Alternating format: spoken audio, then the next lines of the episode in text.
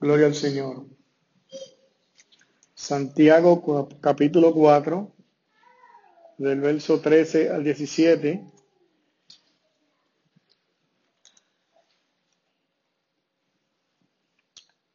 Amén. Dice así la palabra del Señor. En el nombre del Padre, del Hijo y del Espíritu Santo. Amén. Vamos ahora, los que decís hoy y mañana, iremos a tal ciudad y estaremos allá un año. Y traficaremos y ganaremos y ganaremos cuando no sabéis lo que será de mañana. Porque, ¿qué es vuestra vida? Ciertamente es neblina que se aparece por un poco de tiempo y luego se desvanece en lugar de lo cual deberías decir, si el Señor quiere, viviremos y haremos esto o aquello, pero ahora os estáis en vuestras soberbias. Toda astancia semejante es mala, y al que sabe hacer lo bueno y no lo hace, le es pecado. Señor, te damos gracias en esta noche por tu palabra, Señor amado fin de año, 31 de diciembre, y hemos decidido estar aquí eh, adorando, glorificando tu nombre y despedir este año, Señor, en tu presencia. No sin antes, Señor, eh, glorificar tu nombre y hablar de tu palabra. Permite que la misma penetre en nuestros corazones, que podamos entenderla, Señor, que podamos ser mejores creyentes. Y si alguno hoy no te conoce, Señor, que tú, Señor, cambies ese corazón en esta noche y esa persona pueda ser eh, una persona diferente en el 2018, Señor. Para la gloria de tu nombre oramos, Señor, en el nombre de tu Hijo Jesucristo. Amén y amén.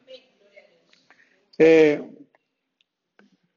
cuando nosotros hablamos de Dios, ¿verdad? Y hemos eh, hablado muchas veces de la inmutabilidad de Dios, Dios es inmutable. Y para el que no sepa quizás de qué se trata la inmutabilidad de Dios, qué significa que Dios es inmutable, es que Dios no cambia. Eh, Dios no cambia, Dios es siempre el mismo. Y eso muestra una diferencia, ¿verdad? Eh, sobre cómo somos nosotros y cómo es Dios. Cuando decimos que Dios no cambia y nosotros miramos a nosotros mismos, nosotros nos damos cuenta de que nosotros sí cambiamos. Nosotros constantemente cambiamos de ánimo, cambiamos de estar contentos a estar tristes. Eh, un día estamos tristes y un día, al otro día estamos contentos, un día estamos contentos, al otro día estamos tristes. Eh, hoy tenemos unas metas y nos levantamos mañana y amanecemos con otras ganas de hacer otra cosa. Y cambia las metas sin ninguna explicación eh, de, ninguna explicación. simplemente amanecimos de otro ánimo y las metas que nos teníamos trazadas ahora son unas metas diferentes sin ningún tipo eh, de explicación. Hoy, 31 de diciembre, nosotros despedimos el año eh, y hacemos resoluciones. Muchas personas hacen resoluciones para poder lograr cosas en el 2018 que posiblemente, posiblemente no pudimos hacer en el 2017. Lo que puedo decir es que si usted hizo una resolución en el 2017 y no pudo cumplir su resolución del 2017, todavía tiene unos 50 minutos para poder llevar a cabo su resolución. 50 minutitos para cumplir la resolución que usted hizo en el 2017. Qué difícil se nos hace a nosotros cumplir nuestras resoluciones. Qué difícil se nos hace cumplir las metas que nos hemos trazado eh, para el año. Eh, y si nosotros buscamos la definición de qué es una resolución, y usted busca en el, diccionario qué es una resolución, hay varias eh, definiciones de lo que es una resolución. Una de ellas es un decreto o un fallo de una autoridad. Usted sabe que cuando eh, va a juicio y el juez pues falla a favor del que sea, pues él hace una resolución dando el veredicto del juicio, ¿verdad? Así que en un tribunal una resolución es eh, quizás el veredicto de lo que se está hablando. Eh, pero cuando hablamos de resolución, una definición dice que es hacer mención de aquello que se debe decidir. Hacer mención de aquello que se debe decidir. Y nos da un ejemplo de una resolución, el diccionario. Dice, he tomado la resolución, el mes próximo voy a vender el auto y con ese dinero me iré de vacaciones al Caribe. Eso es una pequeña eh, resolución. Eh, dice un pastor amigo mío que los otros días escribió que mi resolución, esto fue lo que él dijo, mi resolución para el 2018 es cumplir con los objetivos del 2017 que debí cumplir en el 2016, que prometí en el 2015 y planifiqué en el 2014. Así son nuestras resoluciones. A nosotros se nos hace bien difícil cumplir eh, nuestras resoluciones. Todos los años, el 31 de diciembre, antes de despedir el año, estamos en la misma situación. Nuevas resoluciones. El próximo año voy a hacer esto o aquello. El próximo año sí que voy a hacer esto. Y prácticamente nos ponemos firmes, ¿verdad? Eh, sin embargo, la mayoría de los estudios dicen que todas las personas que hacen una resolución durante el año, eh, prácticamente después de una semana ya se olvidaron de la resolución. Y solamente un 8% de todas aquellas personas que hacen una resolución cumplen esa resolución. 8% de todas las personas que hacen resolución eh, las cumplen. Eso es casi, eh, casi nadie. ¿Cuáles son las resoluciones más comunes que la gente hace un 31 de diciembre? Y cuando digo, cuando estoy hablando de cuáles son las más que se usan, estoy hablando no, no, del mundo cristiano, sino del mundo secular. ¿Cuál usted cree que es la primera resolución? Esa es la primera resolución que hace todo el mundo. Perder peso. Es la resolución que todo el mundo casi siempre hace. Eh, y voy a leer, prácticamente lo que voy a hacer es que voy a leer 10 de las resoluciones que más la gente usa un 31 de diciembre. Y la primera es perder peso todo el mundo, ¿verdad? Después que han pasado las navidades y come mucho, pues entonces toma la resolución, bueno, en Navidad no voy a hacer dieta, pero en enero, este año sí que yo voy a perder peso. Y claro, no quiero que me malinterpreten y piensen que estoy hablando de nadie aquí en esta iglesia. Yo no estoy mencionando el nombre de nadie aquí. Eh, ah, yo, si usted hizo esa resolución, ¿verdad? Qué bueno, siga con sus planes. No, no estoy hablando de nadie. Eh, estoy hablando de un estudio que, que dice cuáles son las 10 resoluciones que la gente más hace. Y la primera es perder peso. La segunda es casi parecida a la primera y dice que es ejercitarse más y ir al gimnasio. Lo interesante es que eh, muchos se suscriben en un gimnasio y según la misma estadística dice, después que se acaba la suscripción de los primeros tres meses no vuelven. O los primeros tres meses, la resolución le dura tres meses que dura la membresía en el gimnasio, de ejercitarse más. Eh, la tercera dice ser una mejor persona. Ser una mejor eh, persona. La cuarta dice dejar de fumar. Eh, la quinta, gastar menos y ahorrar más. ¿verdad? Esa es una resolución que muchas gente hace porque se dan cuenta de que han gastado eh, mucho dinero, así que eh, la comida que me comía afuera, pues entonces ya no me la como y entonces empiezo a ahorrar dinero de alguna manera. la sexta resolución es consumir menos alcohol. Eso no nos aplica a nosotros porque nosotros no bebemos alcohol, gracias al Señor. la resolución número siete dice conseguir un mejor trabajo. Eh, y muchos lo que hacen es que comienzan a buscar trabajo, pero al no encontrar nada se conforman con el primero que encuentren también. Eh, así que esa resolución tampoco es, es una que la gente la lleva a cabo mucho. Pasar más tiempo con la familia y amigos. Y es que a veces la vida, ¿verdad? Está tan ajetreada que nos olvidamos de nuestros familiares y nuestros amigos y muchos, muchos en 31 de diciembre dice este año voy a pasar más tiempo con mi familia eh, y con mis amigos. La novela resolución es viajar, salir de viaje. Y la décima resolución, eh, ser amable eh, con los demás. Así que yo les di una lista, ¿verdad? De 10 resoluciones más usadas por las personas cuando llega el 31 de diciembre para el nuevo año. Estas son solamente algunas de las resoluciones que la gente eh, usan para un día como hoy, 31 de diciembre. Y vuelvo y digo, si alguna de las resoluciones que usted tomó está en esta lista, no, no se quite, hermano. Usted lleve a cabo su resolución eh, y trate, eh, trate de cumplirla. Lo interesante de estas resoluciones es que ninguna de estas resoluciones tiene que ver con mi relación con Dios. Ninguna de las 10 resoluciones más usadas por la gente tiene que ver con mi relación con Dios. No tiene que ver absolutamente con mi relación con Dios. Hay un pastor que se llamaba Jonathan Edwards, él murió, y él fue un pastor que nació en el 1703, hace más de 300 años. Jonathan Edwards nació en el 1703 y murió en el 1758, murió a los 55 años de edad, Jonathan Edwards.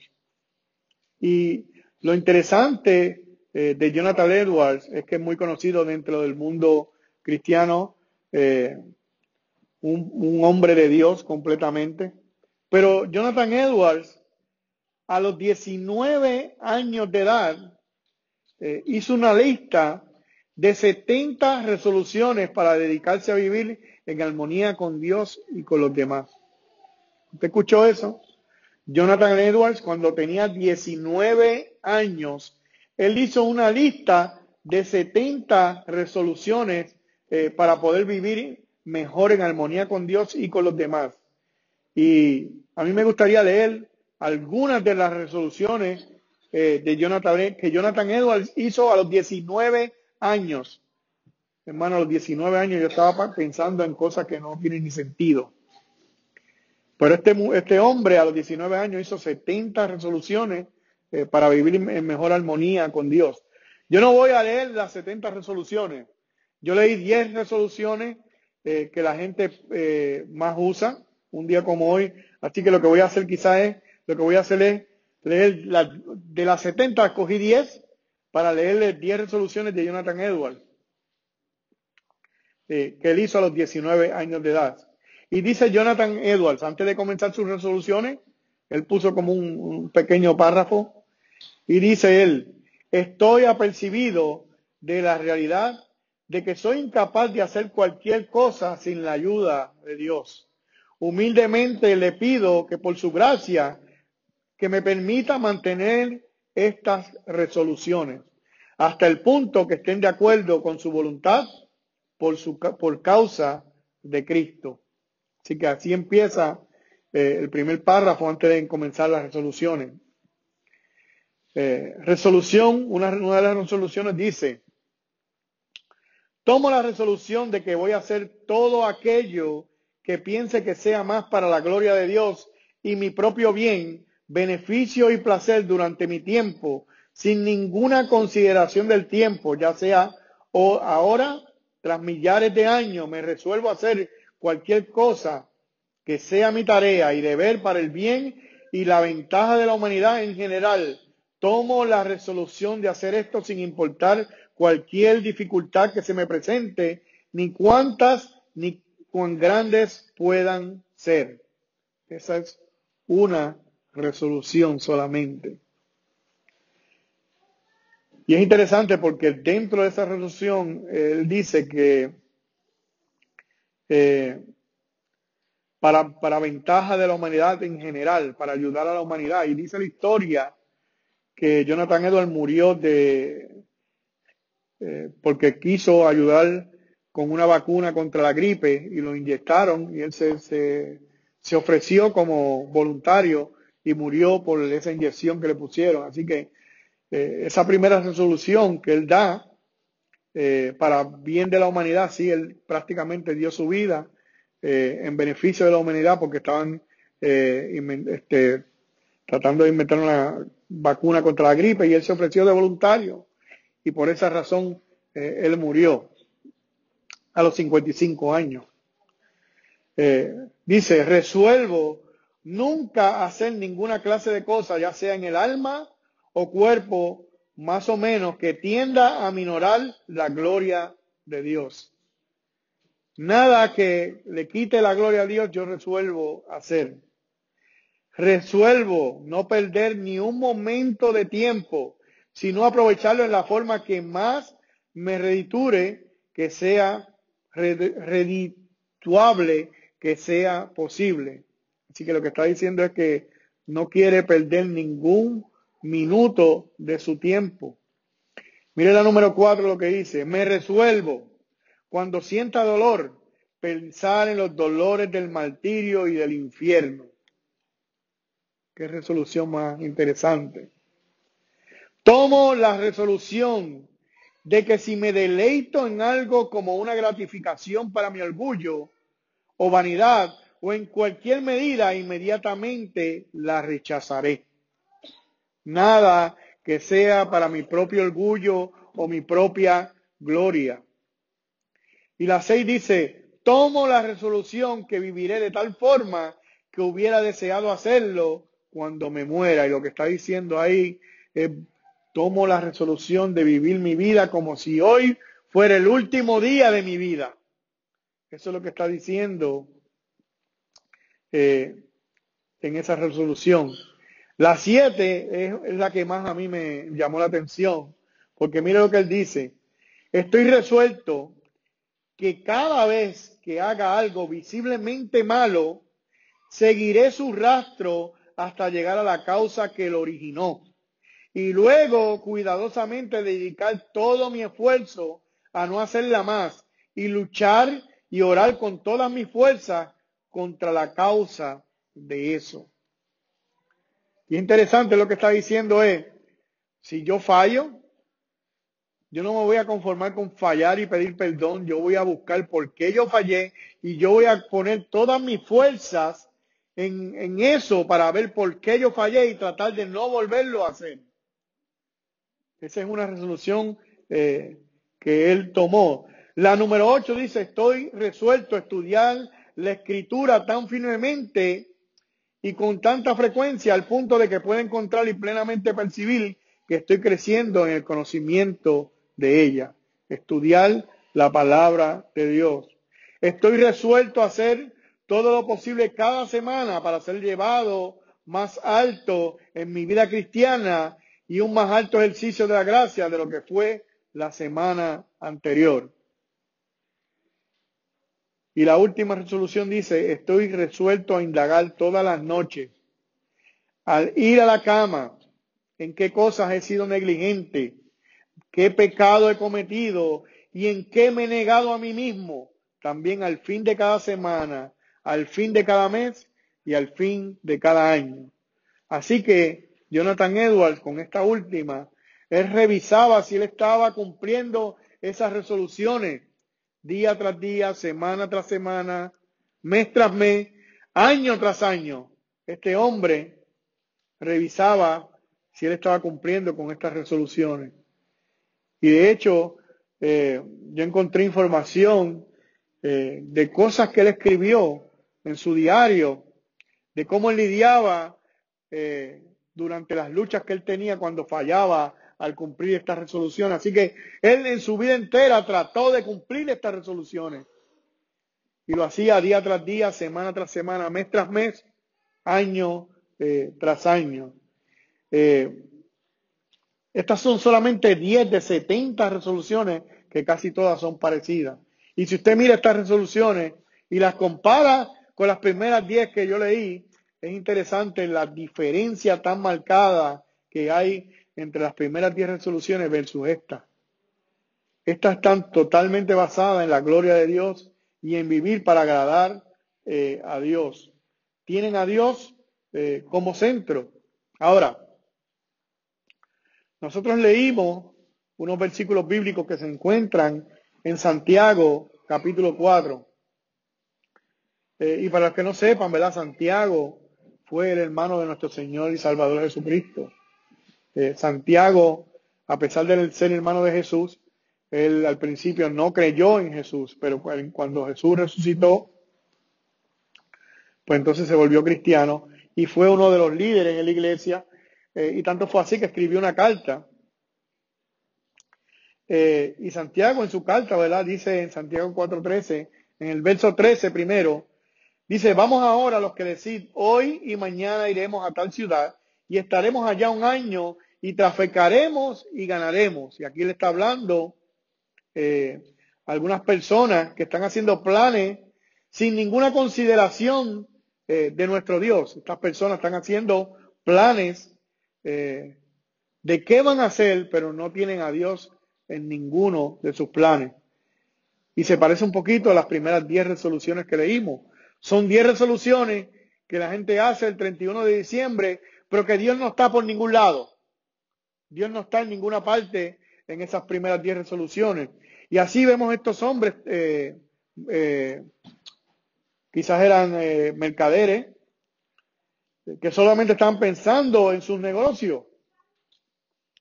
Estos hombres, al igual que las primeras resoluciones, están pensando en su beneficio personal.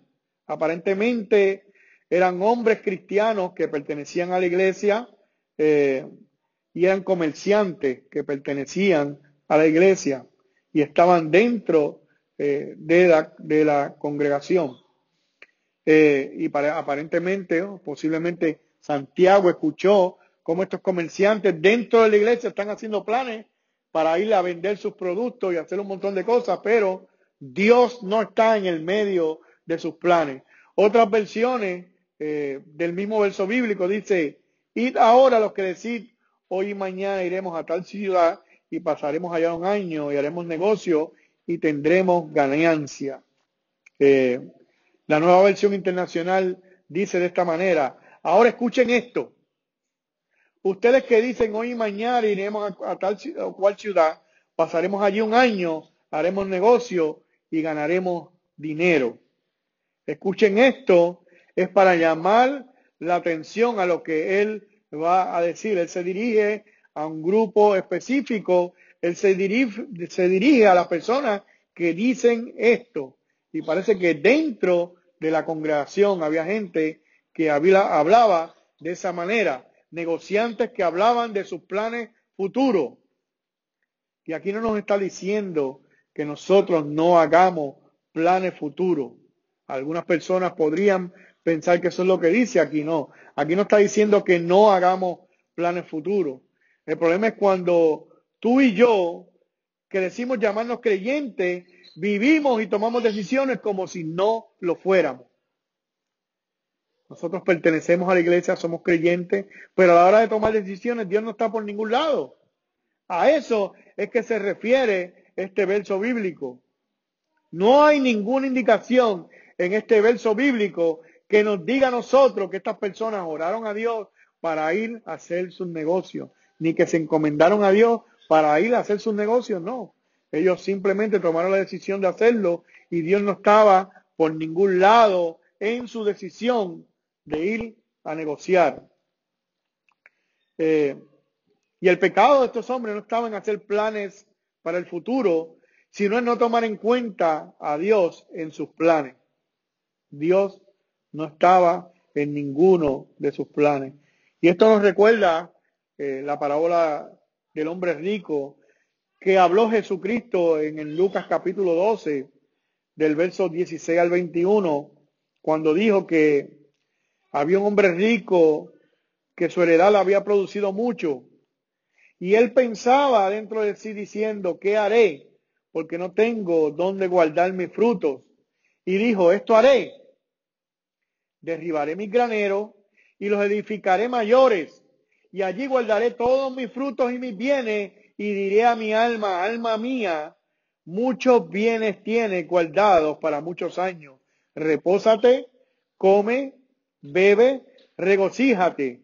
Pero Dios le dijo, necio, esta noche vienen a pedirte tu alma y lo que has provisto, ¿de quién será? Así es el que hace para sí tesoros y no es rico para con Dios. Este hombre rico no tenía a Dios en ninguno de sus planes. Y en los versos que leímos en Santiago, estos hombres tampoco tenían a Dios en sus planes. Ellos querían hacer negocio, ellos querían ganar dinero, tenían muchas metas, pero todas esas metas Dios no estaba en el medio eh, de ellos. Para algunos, de eso se trata la vida. Para algunas personas, la vida se trata simplemente de eso.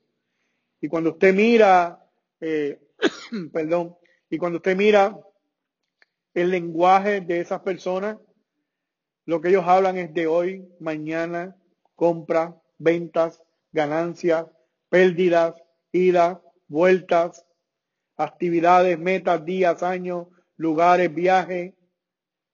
Ese es el idioma que hablan muchas personas, pero usted no ve que dentro de todas esas cosas no está Dios.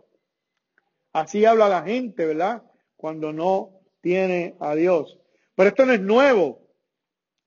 Si usted mira en los días de Noé, cuando antes que sucediera el diluvio, sucedía exactamente lo mismo.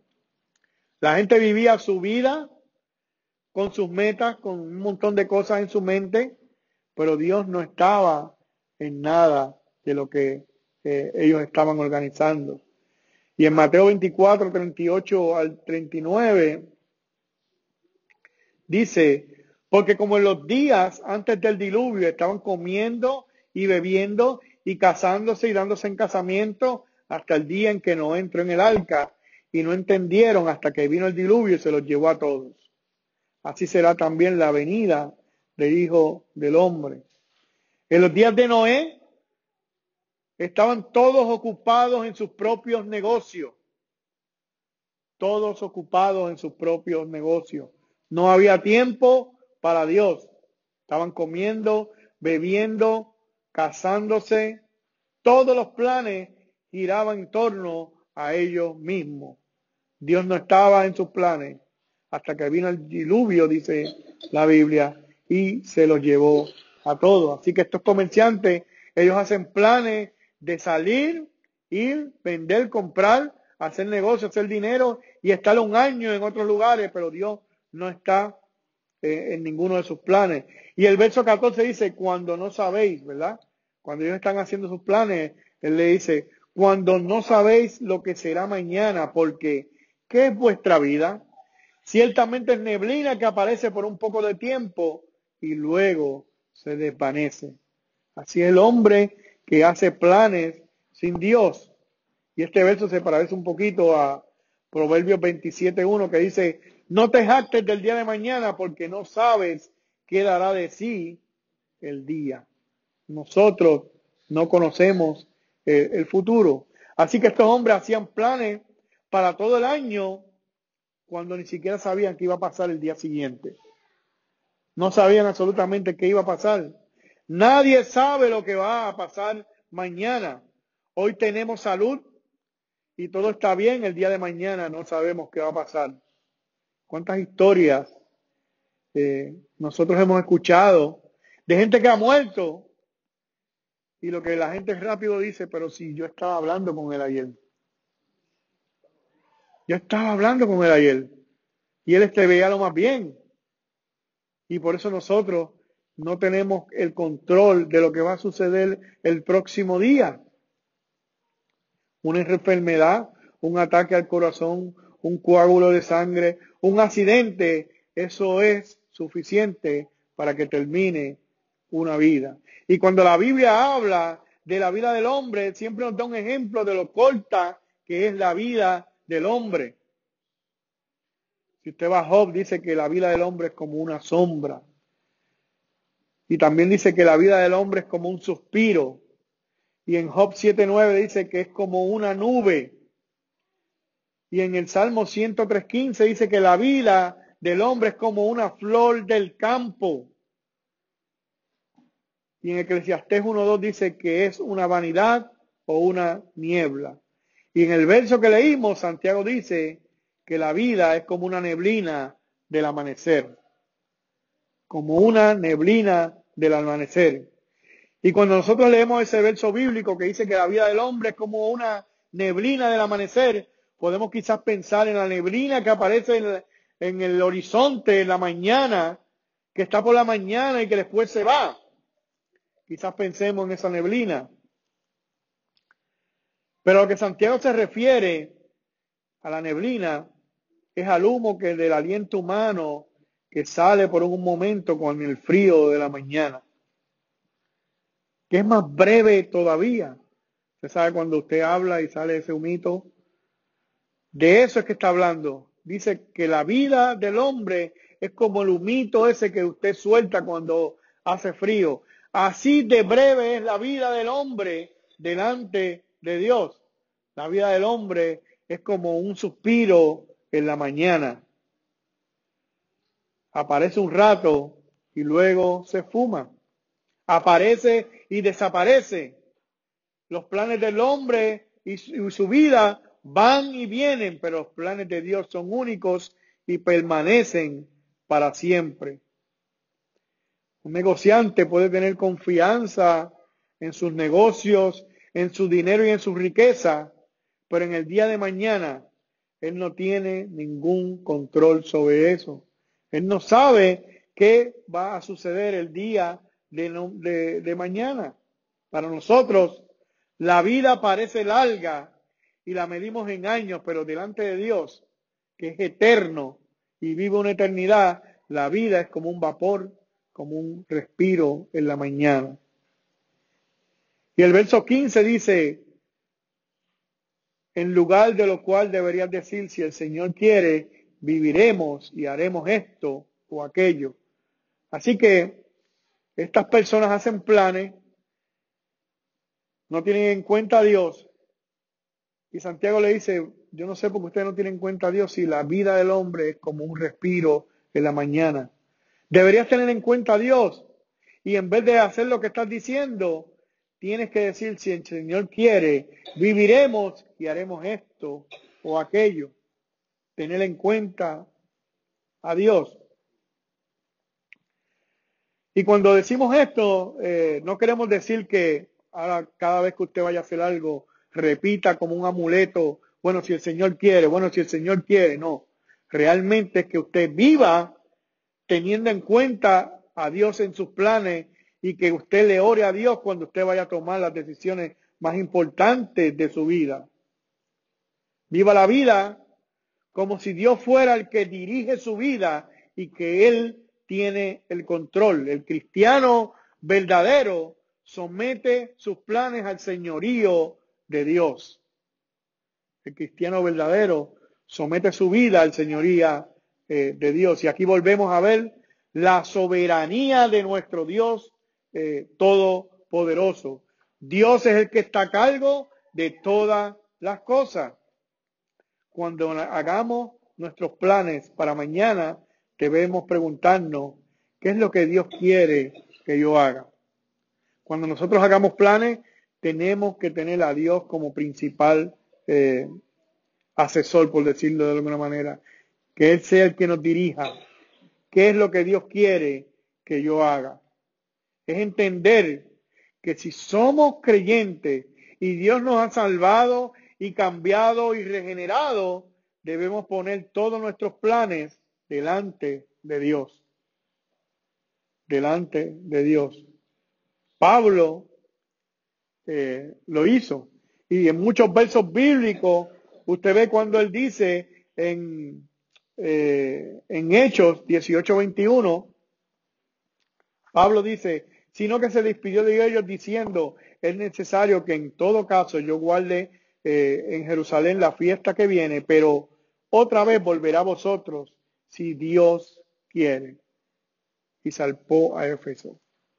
Pero iré contra vosotros Y si el Señor quiere, y conoceré no las palabras, sino el poder de los que andan envanecidos. Y 1 Corintios 16, 7 dice, porque no quiero veros ahora de paso, pues espero estar con vosotros algún tiempo, si es que el Señor lo permite. Así que usted ve eh, a Pablo eh, hablando como que Dios era el guía de su vida, teniendo a Dios como principal eh, director de su vida. El problema con estas personas que se hacían llamar creyentes o cristianos, pero a la hora de tomar decisiones, Dios no estaba por ningún lado. Eh, a eso es que se refiere Santiago en estos versículos. Y en el 16 dice, pero ahora os estáis en vuestra soberbia, toda astancia eh, semejante es mala. Y la versión, nueva traducción viviente de ese mismo texto dice, de lo contrario, están haciendo alarde de sus propios planes y semejante astancia es maligna. Y lo que está diciendo Santiago es, eh, todo lo que ustedes están planeando, si no siguen el consejo de Dios, eh, ustedes están haciendo alarde de sus propios planes. No están tomando en consideración a Dios. Ustedes están haciendo alarde de sus propios planes. El hombre no puede controlar su futuro. No tiene sabiduría para verlo ni puede controlarlo. Así que el hombre que está hablando de mañana, como si él tuviera el control del día de mañana, eh, se está haciendo prácticamente igual a Dios. Pero nosotros podemos saber que es una tontería no hacer la voluntad de Dios. Es como caminar por la selva sin un mapa. Imagínate que usted esté en la selva y no tiene un mapa eh, pues se va a perder. O es como ir en el mar sin una brújula. Es como si usted tuviera un guía turístico y usted está en un lugar que usted nunca ha estado. Usted sigue al guía turístico de cerca porque usted no se quiere perder porque él sabe por dónde usted tiene que andar. Y el guía turístico le dice, no, ahí no entre porque eso es peligroso. Y usted no se despega de ese guía turístico. Pues así es Dios. Dios es nuestro guía. Él conoce todas las cosas. Nosotros andamos a ciegas, no conocemos el día de mañana, no tenemos ni idea de lo que va a suceder. Pero el que sabe que es nuestro guía, que es Dios, que es la brújula, que es el mapa, a ese nosotros debemos seguir. Y no podemos andar en nuestras propias decisiones como si supiéramos las cosas, porque al final eh, vamos a terminar mal. Nos va a traer eh, destrucción si no entendemos eh, estas cosas. El verso 17 dice, y al que sabe hacer lo bueno y no lo hace, le es pecado. Y esta actitud muestra más orgullo aún que la primera. Esta persona le está diciendo a Dios, yo sé lo que yo tengo que hacer, pero prefiero no hacerlo. En realidad yo sé más que tú. Eso es lo que está diciendo esta persona. La razón para esta actitud es el orgullo. El hombre le gusta gastarse de que es dueño de su destino y capitán de su vida, aun cuando no entiende ni comprende las cosas del futuro. Y el único que las conoce es el Señor. Eh, otra razón para esta actitud es que hay una ignorancia en el hombre sobre quién es Dios. Y yo creo que yo he hablado en otras ocasiones sobre este tema. Cuando la gente habla de Dios, a veces llegan a la conclusión de quién es Dios basado en sus propios pensamientos, pero no llegan a la conclusión de quién es Dios basado en lo que dice la Escritura. Usted quiere saber quién es Dios, busque la palabra eh, del Señor y usted va a saber quién es Dios y cuáles son sus atributos. Entonces, eh, dependiendo de si usted sabe o no quién es Dios, usted sabe cómo conducirse y qué hacer. Pero si usted, su Dios es el de su imaginación, usted no tiene ni idea eh, de quién es Dios. Lo mejor que nosotros podemos hacer es reconocer la sabiduría y la soberanía de Dios en todas nuestras decisiones.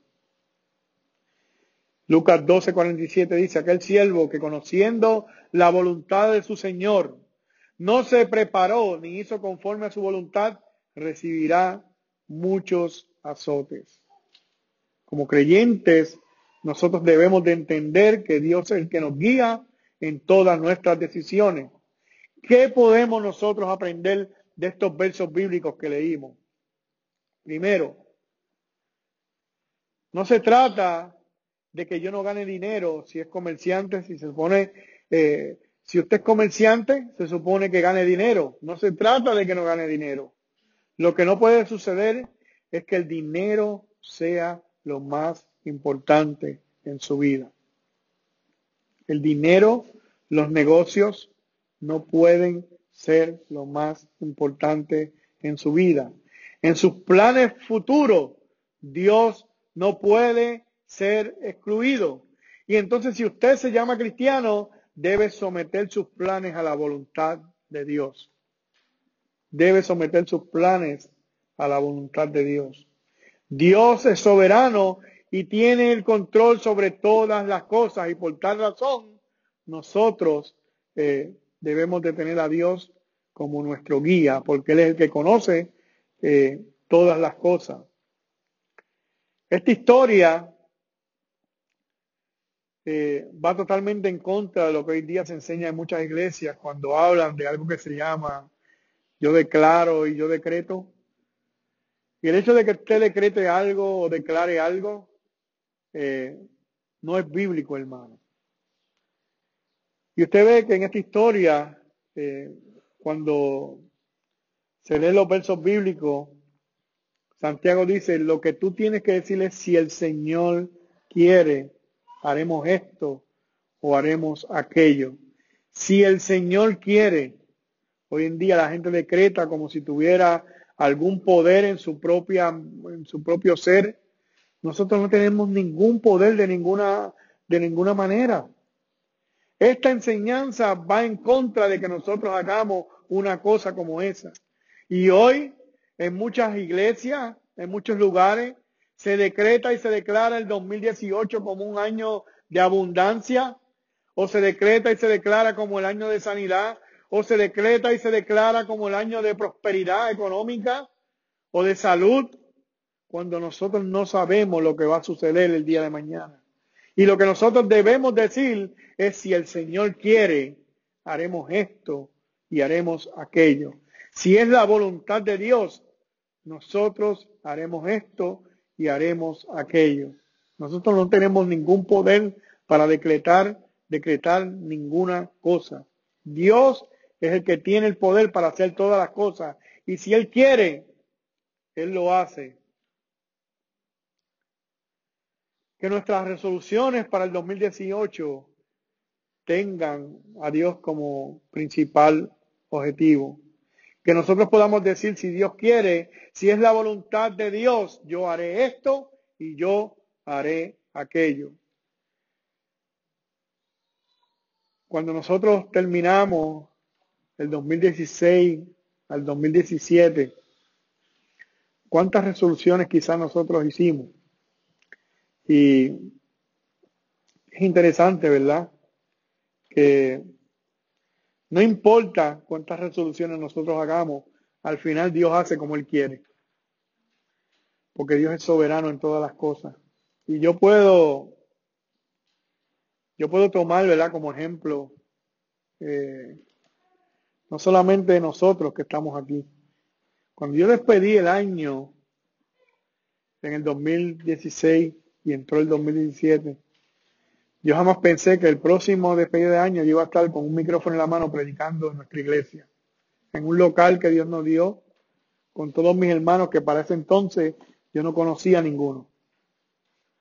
Ninguno de los que están aquí en esta noche yo los conocía el 31 de diciembre del 2016. Y el 31 de diciembre del 2017, mira dónde estamos nosotros, aquí adorando a nuestro Dios. Y yo quizás hice planes Pero Dios, en su soberanía, ya le había hecho lo suyo, que van por encima de los míos.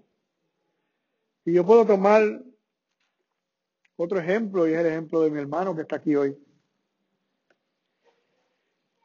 Yo imagino que cuando él les pidió el 2016, él nos dijo, el 2017 yo voy a estar en Pensilvania a 5 grados bajo cero, despidiendo el año en una iglesia. Ni por su mente pasaba eso. A lo mejor él hizo sus planes, pero al final de cuentas los planes de Dios van por encima de los planes que nosotros hagamos. ¿Y sabe qué? Nos guste a nosotros o no nos guste. Esté de acuerdo usted usted no esté de acuerdo, Dios hace lo que Él quiere. Y nosotros estamos aquí hoy, sabe Dios dónde vamos a estar el año que viene, despidiendo el año. Donde Dios quiere que nosotros estemos, ahí vamos a estar. Y por eso nosotros, cuando vayamos a hacer planes, resoluciones para el año 2018, y ya estamos terminando, porque ya vamos a despedir el año, tenemos que tener a Dios como nuestro guía. Que sea Él quien dirija nuestras decisiones, porque al final se hace lo que Él quiere se hace lo que Él quiere. Él es soberano en todas las cosas. Está por entrar un nuevo año y nosotros podemos tener muchas metas. Que nuestras metas tengan a Dios como centro. Que nuestras metas tengan a Dios como centro. Como lo, como lo hicieron en estas resoluciones. Que este pastor a los 19 años de edad, todo estaba centrado en Dios y en su gloria. Que nosotros en este 2018 podamos establecer metas que glorifiquen a nuestro Dios y que tengamos metas no solamente materiales que nos eh, ayuden a nuestras cosas materiales, a nosotros mismos, que estén centrados en el hombre, no, sino que estén centrados en Dios y que estén centrados en su propia gloria, para su propia gloria, que nuestras metas sean conforme a la voluntad de nuestro Dios. Y que cuando nosotros queramos hacer algo, tengamos a Dios por delante y siempre pensemos, si Dios quiere, haremos esto o haremos aquello. 2018, mire mi hermano, hoy ya vemos aquí, no sé cuánto, pero que el 2018, cuando despidamos el año, haya más personas aquí. Que cuando despidamos el año en el 2018, vengan más gente aquí a despedir el año. Delante del Señor. Trabajemos para que Dios salve las personas. Esa es una buena meta que nosotros podemos hacer en el 2018. Que podamos ser mejores creyentes. Esa es una buena meta. Que podamos estudiar su palabra. Que podamos entender la palabra del Señor cada día más. Y que vivamos para su gloria y para su honra. Si el Señor quiere, haremos esto y haremos aquello en el 2018. Que Dios sea el guía de nuestras vidas. Dios te damos gracias una vez más en esta noche por tu infinita misericordia.